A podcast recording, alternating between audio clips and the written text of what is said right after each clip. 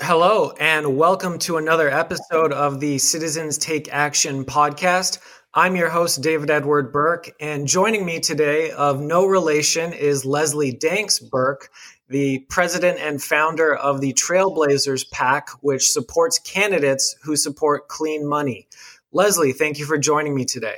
Thanks so much for having me, David. It's uh, it's my pleasure to have you on, and it's I think you're our first guest who has uh, founded a PAC, which a lot of our listeners may be suspicious of because when they think of PACs, they think of super PACs and big money in politics. But uh, as we've mentioned before on the podcast, there are lots of different types of PACs.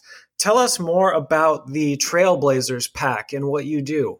You're absolutely right, David, that there is a huge problem with big money in politics. And we very ostentatiously established ourselves as a PAC and, in fact, put that in our name. We're called Trailblazers PAC. A lot of PACs out there are, you know, called some derivation of puppies in love, and it takes a little digging to find out that they are a PAC. And part of the reason that we did this is to call people's attention to the way that PACs can fly under the radar and that it is possible to choose to do better. And so at Trailblazers PAC, we invest in candidates for local office who aren't waiting around for legislators to fix the money in politics problem, but instead choose to follow a higher standard right now. And our candidates fully disclose all of their money, and so do we at Trailblazers PAC. And it's our hope, among among other things, that come out of this that people who look at our work think to themselves, well, gosh, they're disclosing everything. How come I can't find this information out about all the other PACs out there? So in a sense, it sounds like you're trying to to be a model for the way PACs should conduct business in terms of knowing who is donating to the PAC and knowing who the PAC is donating to, and then supporting candidates who are also in favor of disclosure. So, you know, what are the candidates you're supporting, what are they doing that sets them apart from the typical candidate you might get in a political election? The wonderful thing we've learned is that the things that they are doing that set them apart make them not just honest, but also more powerful candidates. And, you know, I'll, I'll run through in a second what it is we ask candidates to do, but it's so much fun for us, David, that this, uh, unilateral disarmament, as it were. You know, our candidates go out there and choose to fi- follow a higher standard. I think the conventional wisdom might be that that would put them at a disadvantage. And in fact, it turns out they're more likely to win their races, which is which is really great and was something we were hoping for when we got started. But what we asked them to do is three things. We asked them to 100% disclose every penny in and every penny out of their campaigns.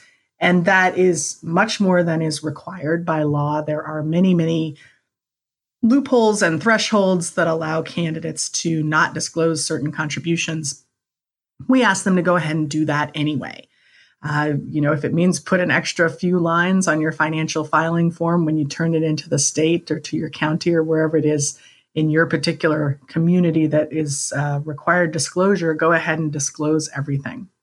The second thing that we ask candidates to do is if they're going to be taking money for their campaigns, which candidates have to, campaigns cost money and, and it's big money in America these days.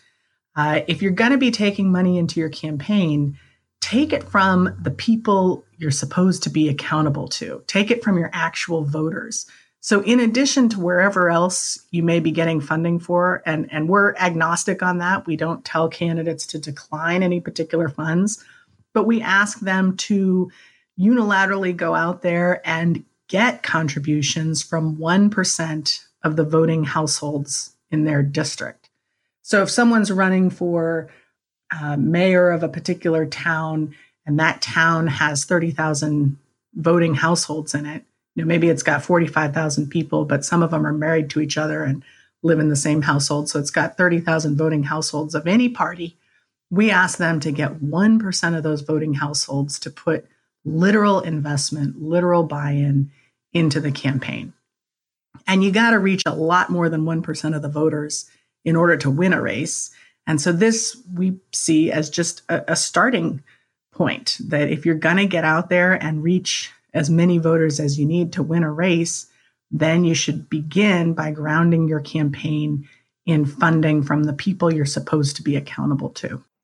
I think a lot of people may hear the, um, well, 1%, that doesn't sound like very much or it shouldn't be too difficult. But I imagine in reality, it's very difficult to get 1% of voting households to support any candidate's campaign because the truth is, a very low percentage of Americans are supporting any political campaigns at all. So have you found that candidates are challenged or have to really go door to door or what sort of approach works and helps them cross that threshold? You are talking, David. That's exactly the challenge that candidates find. And and it's a challenge that we that we put them through very purposefully because like I said, campaigns cost money. And sometimes those of us who participate in our, our civic process maybe aren't paying attention to what's going on under the hood. We think of it as free, but it isn't free. Somebody's paying for it. And if you don't know who it is, do you really like that person's motivations? And we're, we're really starting to come to terms with that in America that we we don't necessarily like the motivations of the very, very small percentage of people who are paying for campaigns. So this broadens the population of folks who are invested in candidates for office. And it also makes sure that the candidates themselves are accountable to the right people, to their actual voters. And what we say to candidates, you're right, they it, it's a hard thing to do to go ask for donations. It's a lot easier to, you know, fill out a form for a particular PAC and write down what your position is on various issues and send that off by email and hope that it results in a thousand dollar contribution. It it takes a lot more work to reach individual people. But the reward is so much greater because when someone donates $5 or $15 to your campaign and that's someone who can actually vote for you then then they own a piece of that campaign and they are invested in our democratic republic in the way that we expected that citizens would be what we say to candidates if, is if you can go ask for someone's vote that really priceless expression of faith in you as a candidate that you know, I as a voter am going to trust this candidate enough to vote for this person and trust that they're going to carry my views forward. If you can ask for someone's vote, then you can ask them for a few dollars also. And make sure you put that in context that the money is worth so much less than that priceless vote. Yeah, and in doing the work of getting out in the community, you know, to meet that 1% threshold, candidates are actually doing the work they should be doing of interacting with a large swath of the community and voters. You said that there's the disclosure requirement, there's the 1% threshold. Are there any other requirements you ask that candidates meet? Sure. We ask that they make uh, clean government and transparency a real focal point of their platform. And that can look different in different people's races. But we're not just concerned about campaign finance, we're concerned about honesty in government across the board. And it's it's great for us as an organization because the particular issue that we're concerned about, we're concerned about corruption in politics and corruption in local government.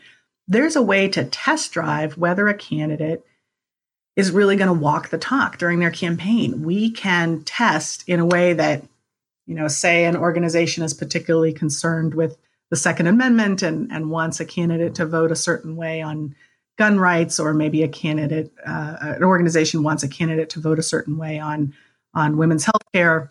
You can ask those candidates to promise things during their campaign, but you don't know exactly how they're going to vote.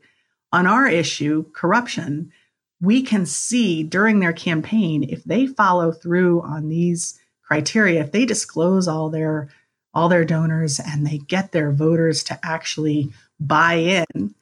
But that commitment to clean government goes beyond the campaign.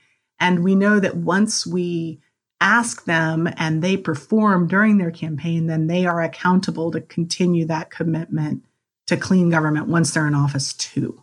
and and that's a really um, we felt very fortunate when we were able to happen onto this way of test driving candidates to see if they're going to be committed or if it's just a campaign promise. And I imagine it's helpful to voters because, you know, it seems like any organization or a dark money group these days could could create you know a great sounding group and then give some award or designation to a candidate. You know mothers against child predators supports this candidate whomever. But with, yeah. with trailblazers PAC it's like you know if a candidate has the seal of approval and your support they have actually walked the walk. And you don't need to ask where they stand on certain issues because they've shown where they stand through their actions which is extremely valuable and hard to find i think in in many elections. It's true. And not only that, if they do let their voters down at some point in the future, you can point back to something and say, hey, look, you know, office holder Z, you promised in your campaign that you were going to do this. And in fact, you disclosed all your donors during your campaign, and, and now you don't anymore, or whatever the issue is. Uh, it gives them something to be held accountable on. And so, regarding that disclosure, because you're focused largely on local elections, and a lot of people I think would understand why they wouldn't want uh, disclosure of their funds if they were running for Congress or Senate because they don't want to be associated with some mega donor like uh, the Koch brothers or Tom Steyer or Michael Bloomberg. But in local elections, you know, what is it that you think candidates are trying to avoid the voters knowing if they're not if they're reluctant to disclose who their contributors are? What are they trying to hide? That's such a good question. And and the real challenge we have, I think, in American politics today is that we don't pay enough attention to the office holders that we're closest to. So the people who set our property taxes and who decide where our kids are going to go to school and who decide whether a particular business is going to come into a community or is going to be zoned out.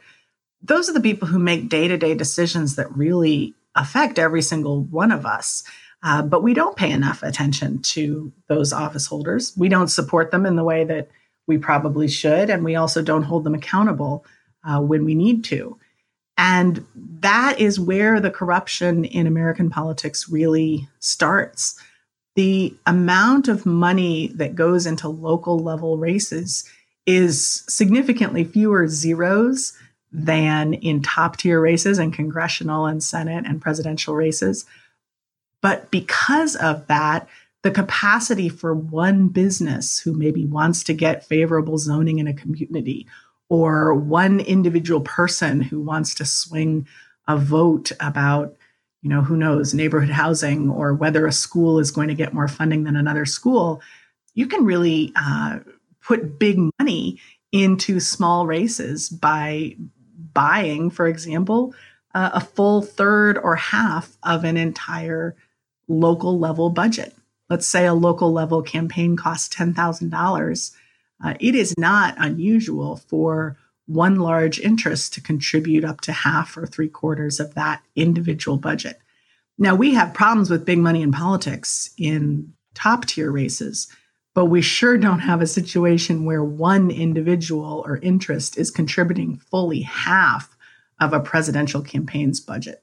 It sounds like you're saying, you know, even though we're used to thinking of big money in terms of, you know, Senate races like perhaps Beto O'Rourke versus Ted Cruz and 70 million versus 50 million, in terms of impact, because the budget for local campaigns is sm- so much smaller, a donor with perhaps a few thousand dollars can make uh, a greater percentage of the campaign funds and therefore perhaps wield even greater influence over a council or a candidate than you know the koch brothers can over a member of congress.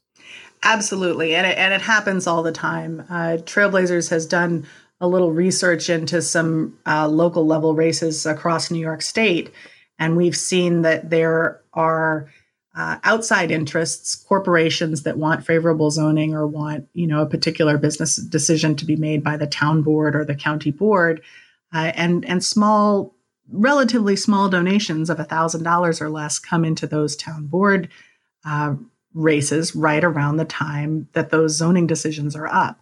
Now, you know, when it, when a big corporation that's based in Texas suddenly decides to start contributing $500 or $1,000 to uh, little local town board races all across upstate New York, you, you kind of wonder what's up, but very few people actually pay attention to that. Uh, but I think it, I think it can um, influence the outcome of zoning decisions that happen. That it's probably a lot cheaper for that company to have favorable zoning than to have to deal with you know whatever the financial repercussions are of the of the other zoning. And it's interesting that you're mentioning the zoning issues because when I served on my local neighborhood council in uh, Westwood near UCLA, at first it wasn't clear to me what what impact we really had, what our power truly was, what decisions we could make a difference on. But then when I think back on what we ultimately did, you could see how business owners in the community, for example, would be very invested in local decisions like well, if you own a certain type of business, you don't want a competitor coming in to the community or a, a block away from you. Or if you have a business, you don't want onerous requirements on the number of parking spots or things right, like that, for right. example. Is that the kind of influence or issues that you see going on in these local races? It is. And another thing that we often see is uh, sometimes a decision that one would think of as a state level decision, like, um, you know, is broadband internet access going to be accessible to all the rural communities of a particular state? Or, um, you know, there's a perhaps there's a intrastate pipeline for energy distribution that's crossing multiple states. You think of those as issues that are going to be decided upon at the state level, but very often home rule in municipalities can influence that. You know, a municipality can say, well, we don't want this pipeline coming through our particular town. So then the pipeline has to do a three mile jog out and around the town. If, if a company can get a significant number of those little municipalities to either opt in or opt out of whatever zoning the company wants, sometimes that's more efficient than going to the state and getting a, a state level decision made legislatively. Yeah, or cost wise, if they can get the local government organizations to, you know, urge the city council or the state government to go in a certain direction, as you said, it may be cheaper and more efficient for them to build that support locally than to, you know, try and cozy up to the legislators at the state level. Um, Absolutely. Um, and so what what we're asking candidates to do is you know, it's not just small dollars because big corporations can spend small dollars too, right? That's that's where we're we're getting to with this is sometimes a, a very small campaign budget will have small contributions from a big corporation that are influential. So it's not just small dollars, it's voter dollars.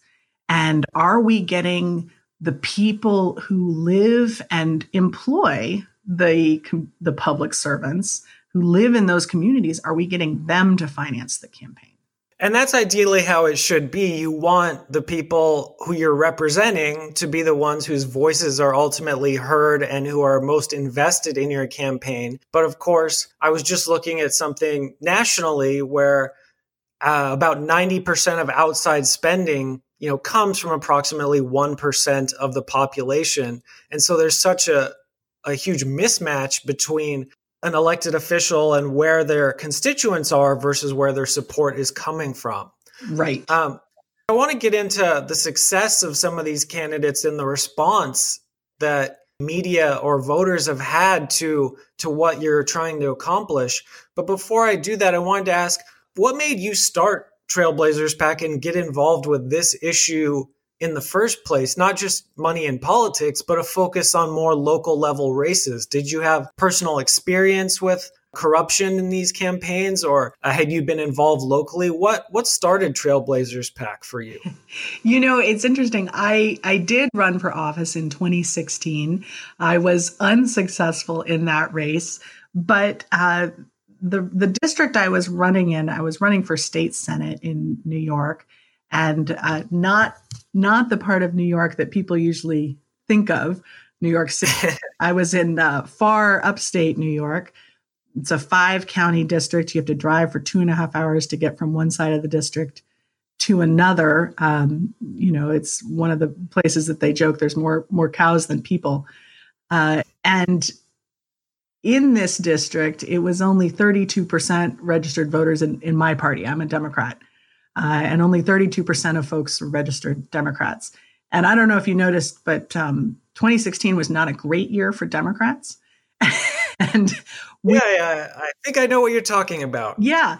And uh, we ended up getting 45% of the vote in this 32% district. So we got 13 points over the base voter registration, which was pretty unusual.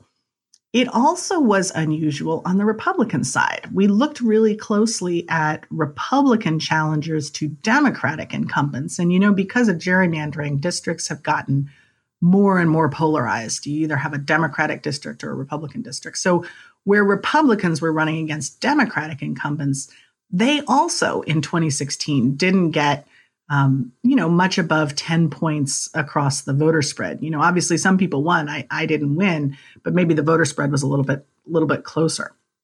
So we took a look at that 13 points that was so unusual in 2016 and realized that a big part of that was that I had run my campaign the way we're describing to trailblazers to do.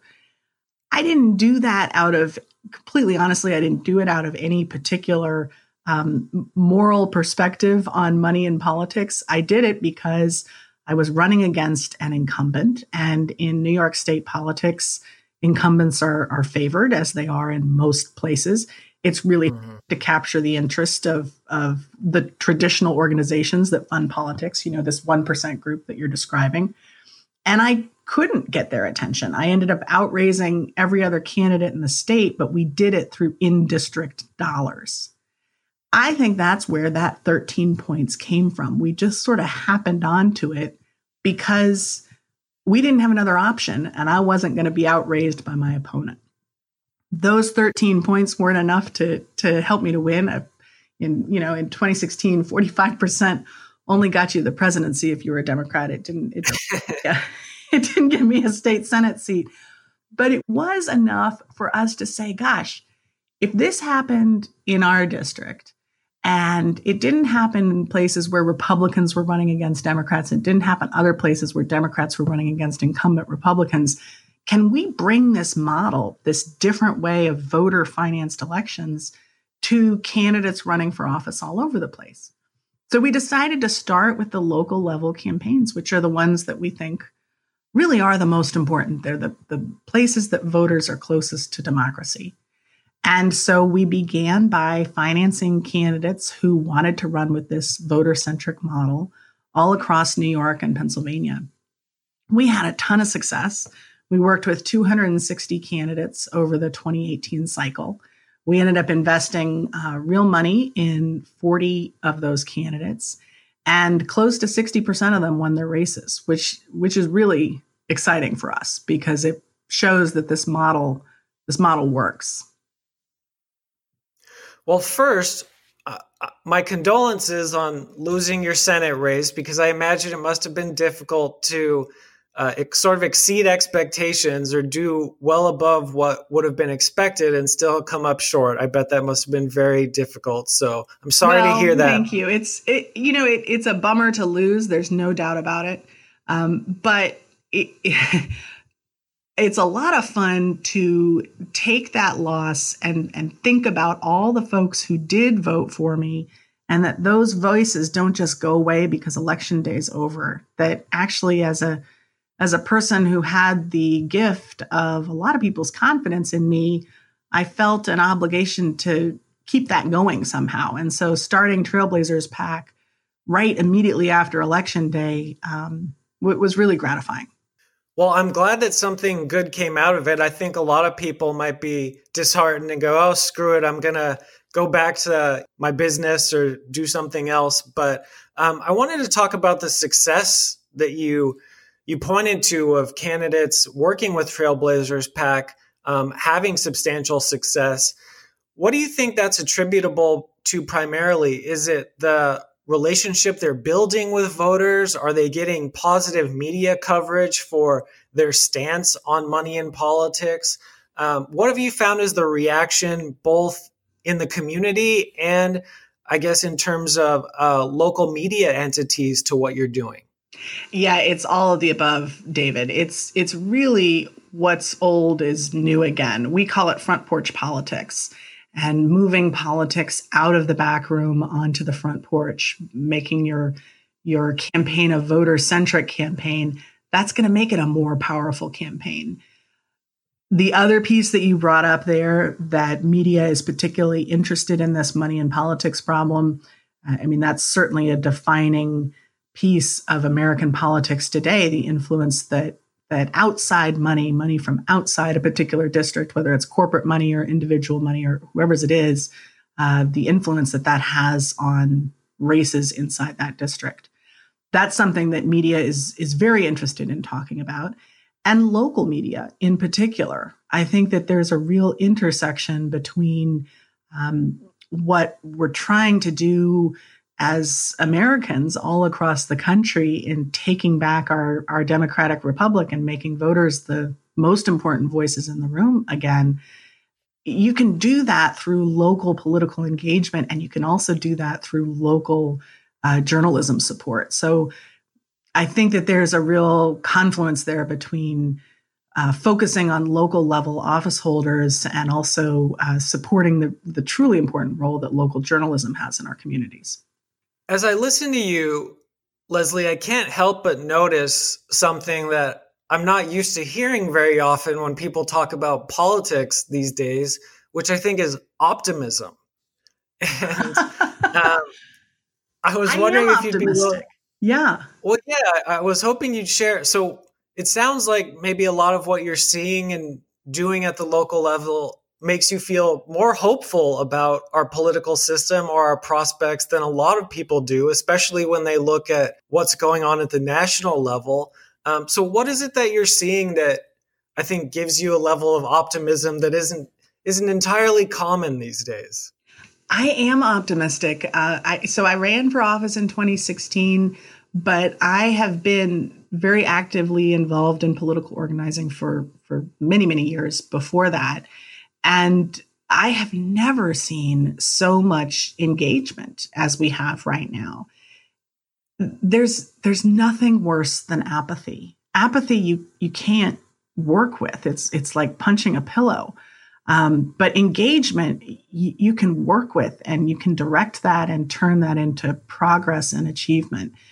And sometimes it gets turned into rage. And I think that there's a lot of um, I think there's a lot of organizations and people out there who are trying to turn engagement into rage. I think we have to be careful of that and not allow ourselves to be co opted by those interests that, frankly, make money off of our rage and, and off of pitting us against each other.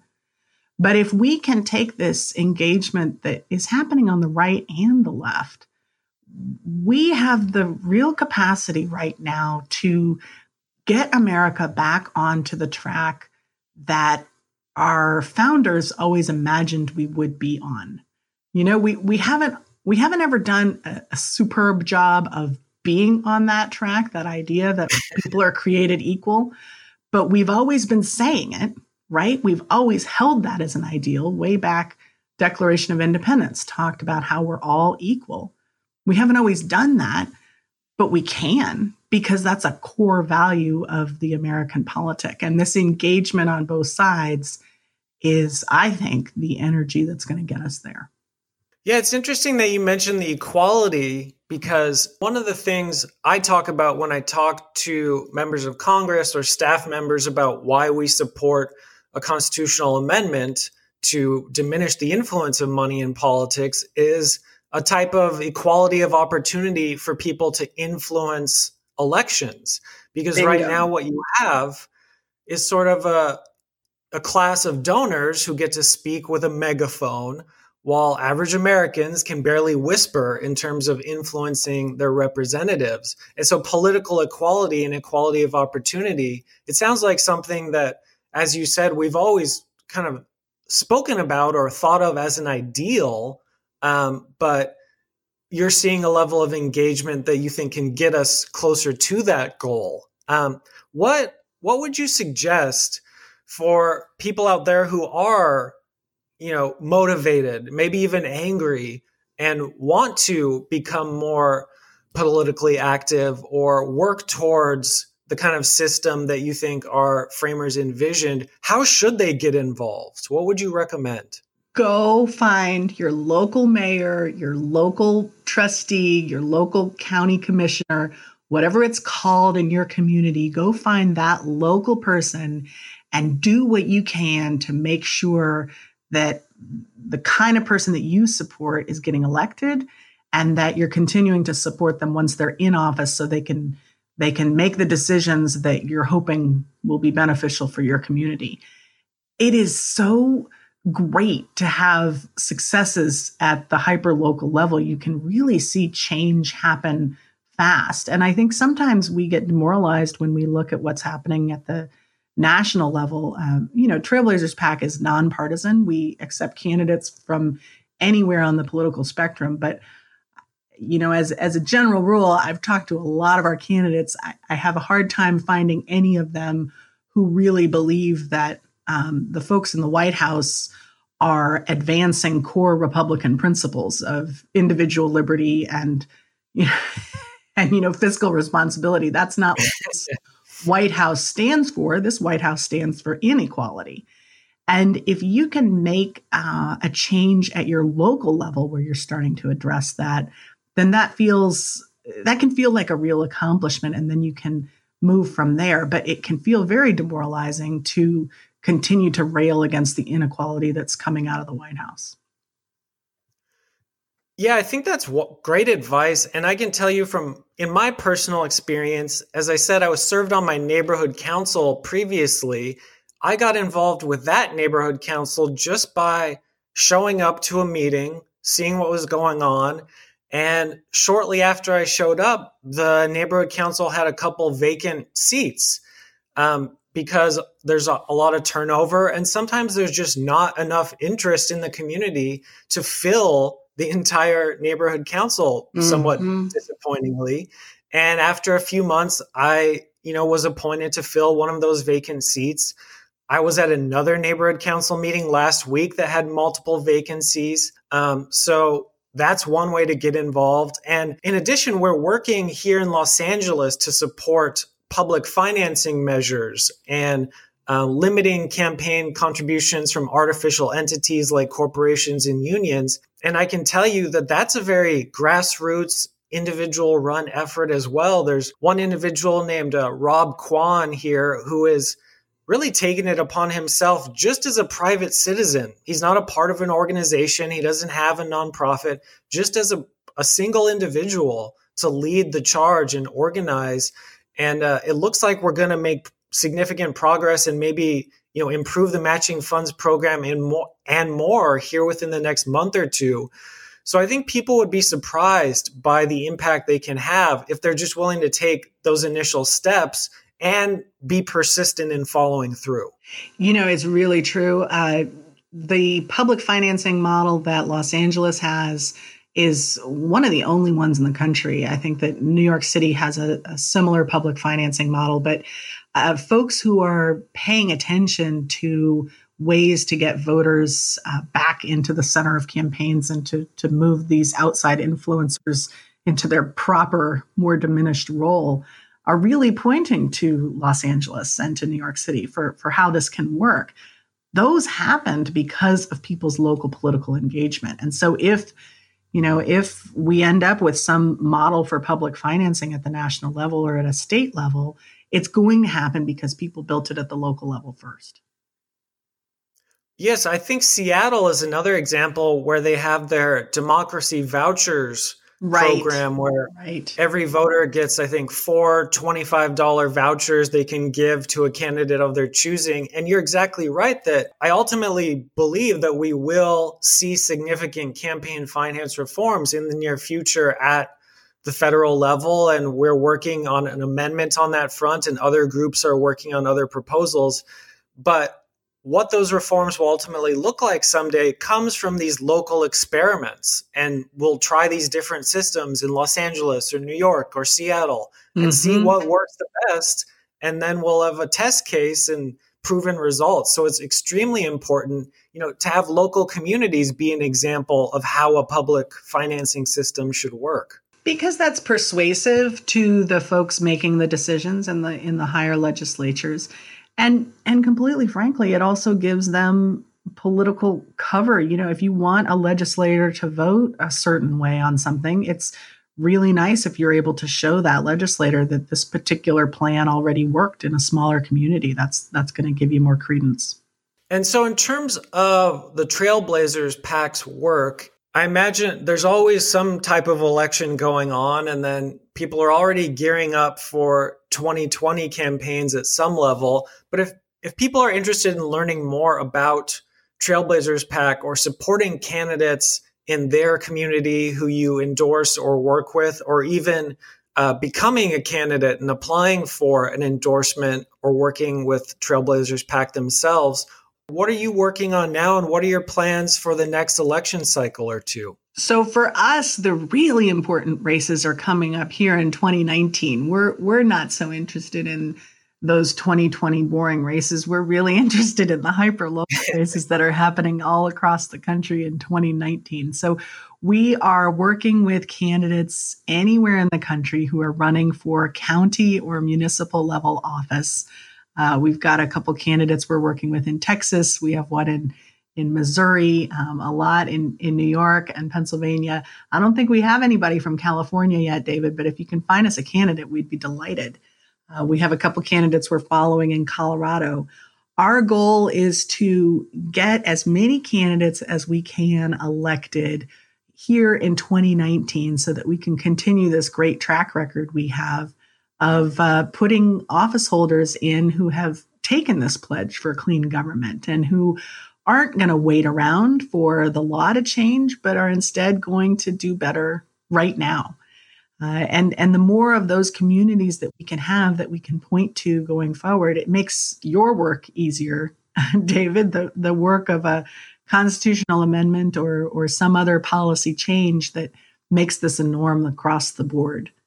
And so, anyone who wants to support this work, who wants to help get funds directly to candidates who are, as you say, walking the walk, they can support us uh, through trailblazerspac.com. If there's a candidate out there who wants to earn our endorsement, they can get in touch with us through our website, trailblazerspac.com. And, and we're delighted to put uh, anybody running for a county or municipal level office into our mentorship program and, and help them as much as we can with their races there's sort of two different ways, in my opinion, to go after big money in politics and improve our campaign finance system. And one is, of course, through direct legislation. It's trying to pass laws that rein in campaign finance or money in politics in some way. But two is exactly what you're doing, which is supporting candidates who are walking that walk so that when those laws are proposed, they're more likely to succeed. Or you have advocates in the city council or the legislature who are already supportive and willing to take the lead on those issues. So it's sort of a two pronged attack. And it's thrilling to hear how much success you're having with, with your approach. And hopefully it'll only continue to grow as the organization has grown over the years. Um, so, thank you. Leslie, um, thank you so much for taking the time to to walk us through the work of Trailblazers PAC today. Um, is there anything else you wanted to mention before we wrap up? I think it's just you you've said it in a nutshell that every single one of us has the power to change our communities for the better and we got to just get in there and and take that action. And it's a heck of a lot of fun. It's really fun. As I say, that's why we're called Citizens Take Action, not Citizens Hope for the Best. Exactly. Um, so, you said it. Absolutely. So, Leslie, thank you so much for joining me today. Um, we'd love to have you back on in a future episode, maybe after some uh, 2019 elections. You can share your experiences and results from those. Um, but thank you once again. And just a reminder where can people find you and Trailblazers PAC if they're interested in learning more? At trailblazerspac.com. And if you're a candidate and you'd like to get into our mentorship and, and start earning the possibility of some of our funding, uh, click on there. Do you want to run for office? And get your information to us, and we'll do what we can to help you out. Okay, well, you heard it and take action and uh, learn more about Trailblazers PAC if you're interested in supporting the cause, which we hope that you are. Thank you to Leslie Danks Burke for joining me, and thank you for listening to another episode of the Citizens Take Action podcast. Until next time, I'm David Edward Burke.